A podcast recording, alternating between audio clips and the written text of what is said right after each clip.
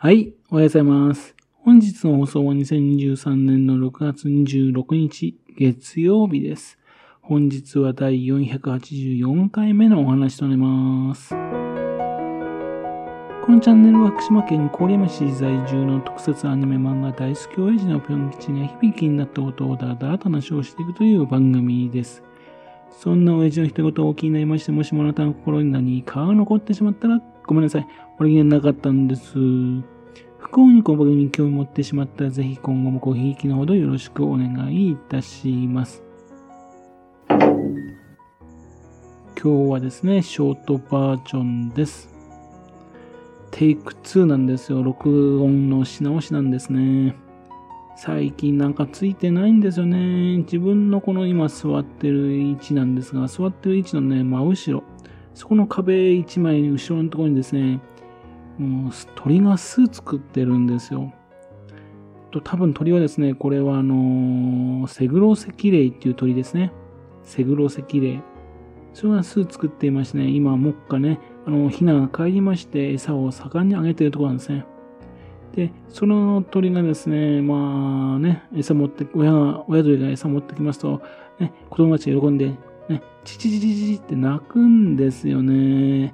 ていうんで、それは頻繁でね、頭痛くなっちゃうんですね。いくらと、ね、動物好きでもちょっとこれきついなって感じですね。またですね、その鳥の巣がね、もうすぐ後ろにあるっていうせいでしょうかね。パソコンをですね、開いたらですね、パソコンの周りにですね、ダニがうじゃーっといるんですよ。多分ですね、えっ、と、その壁の後ろの土、そちらの方にダニが発生しましてね、そのダニがですね、えっ、と、あの、日陰を求めて、自分のパソコンのとこに集まっちゃったみたいなんですよ。えっ、と、多分人体に害はないと思うんですよね。でも嫌な気分になっちゃいますね。はい。っていうような状態です。今日はですね、あの、仮面ライダーギーツ、そちらの方の話をしようかなと思ってるんですね。えもうギーツもですね、昨日放送しまして41話、残り9話ぐらいですかね。えっと、9月にはね、また新しい仮面ライダーが始まるようです。あの、例年この時期になりますね、あの、商標登録、それでね、新しい仮面ライダーの名前がね、明らかになるんですね。で、その名前をね、元にですね、あの特撮ファンの人たちはね、勝手なデザイン予想だとかね、まあ、ストーリー展開をね、予想したりとかね、そういうのが飛び交うんですね。というわけでね、商標登録なので仮面ライダーがね、発表されたみたいなんで、それで良ければそのまま仮面ライダーね、そのタイトルで行くんだと思います。令和ライダーももう6作目になりますよ。そしてしばらくしますね、おもちゃの関連からですね、のデザインやね、グッズ、そういったの情報が流れてきましてね、ストーリーも大体分かってくるんですね。で、8月後半になりますとね、メインの、ね、出演者が明らかになりまして、そして、えっ、と、仮面ライダーの最終回付近、それからあと、仮面夏のね、仮面ライダーの映画、そっちにね、そちらの方にね、えっ、と、友情出演って形ですよね。で、お披露目と。少し前はですね、あの、仮面ライダー同士がね、握手してね、交代というのがありましたけど、最近ないような気がしますね。まあ、その夏休みのね、公開の仮面ライダーギーツのね、劇場映画のね、情報なんかも流れてきましたんでね、もうギーツもそろそろ終わりかななんて感じですね。というわけで仮面ライダーギーツもですね、もう今盛り上がってきてるところに来てるはずなんですけどね、ちょっとね、盛り上がりはちょっと少なめなんで、ちょっと気になるとこなってるところですね。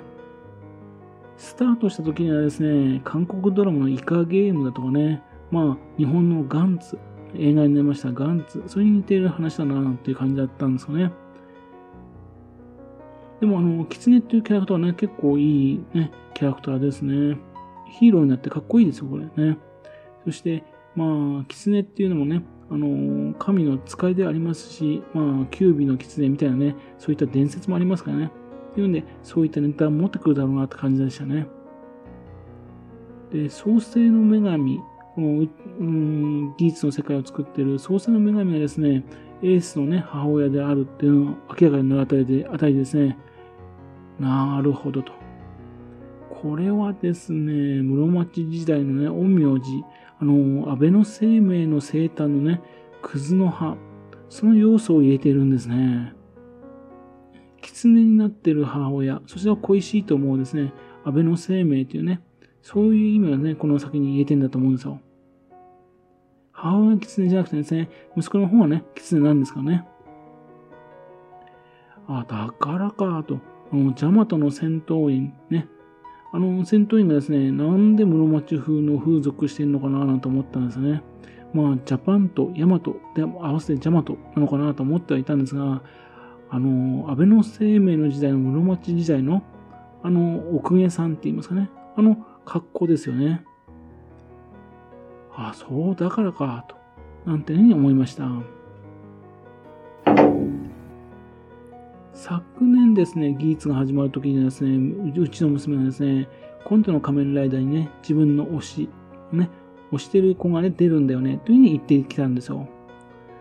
誰かなと思ったらですね、仮面ライダーナーゴ、ね、変身します星野ゆなちゃんですよ。星野ゆなちゃん。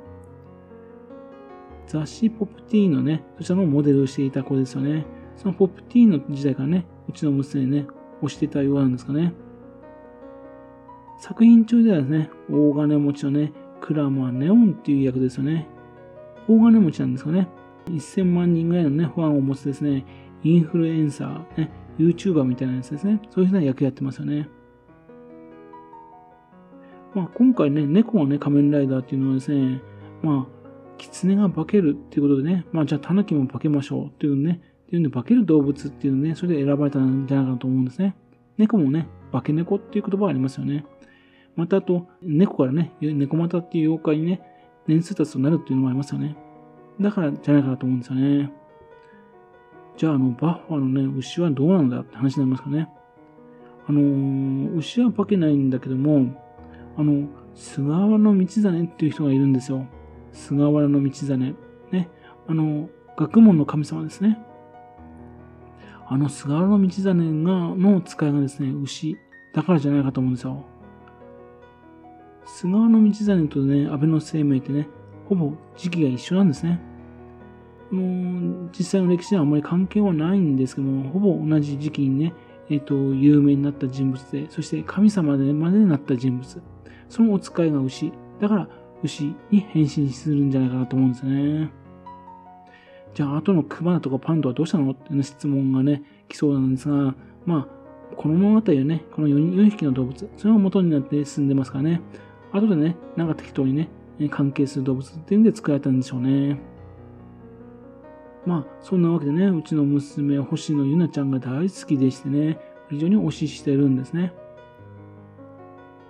で、えっと、ゆなちゃんはね、あの、アンバサダーをしていますリンガーハットっていうレストランありますよね。で、リンガーハットの方でね、ゆなちゃんのサインが当たるコラボ、それがあったんですよ。で、えっ、と、4回ね、うちの娘食べまして、ちゃんぽん食べまして、それでツイートしたらしいんですね。そしたらですね、ゆなちゃんのね、サインが当たるってやつ、そちらの方のね、10名だけ、そちらの方にね、当たったらしいんですよね。というので、えっ、と、そのサイン色紙、それを手に入れたんですね。もともとうちの娘結構、苦人強いんですよね。でもまあ、それはよくある話だと思うんですよね。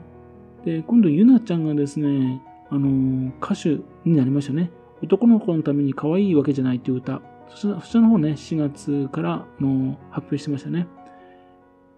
あの、ハニーワークス。これもまたうちの娘が好きなね、あの歌手ですが、そのハニーワークスね、楽曲提供しました曲です。渋谷のね、TOKIO 東京、そちらのですね、リリースのね、記念イベントはね、5月27日にあったんですよ。というわけで、それにもね、うちの娘にチャレンジしたところですね、うまくですね、そのイベントに参加できたみたいなんですよ。で、かなりの倍率ですよね。そのやつくぐり抜けて、とにかくね、そのイベントに参加できまして。そしてですね、さらに運がいくことに、そこでゆなちゃんとね、まあダンスに一緒にね、踊るっていうかね、その動画を撮ってもらう。そちらのね、権利、そちらも手に入れたらしいんですね。まあ、著作権の問題でね、音楽をね、つけることできませんですからね。っていうんで、娘とね、ゆなちゃんがね、一緒にダンスしてる動画、そちらの方がね、あるんですね。いやー、本当にうちの家宝になってしまいました。というわけでね、ゆなちゃんね、もう残り少ないですけどね、えー、ぜひともこれからもね、あの、俳優活動、女優活動頑張っていただきたいと思います。娘もね、そうですが、私もね、一緒に応援したいと思っております。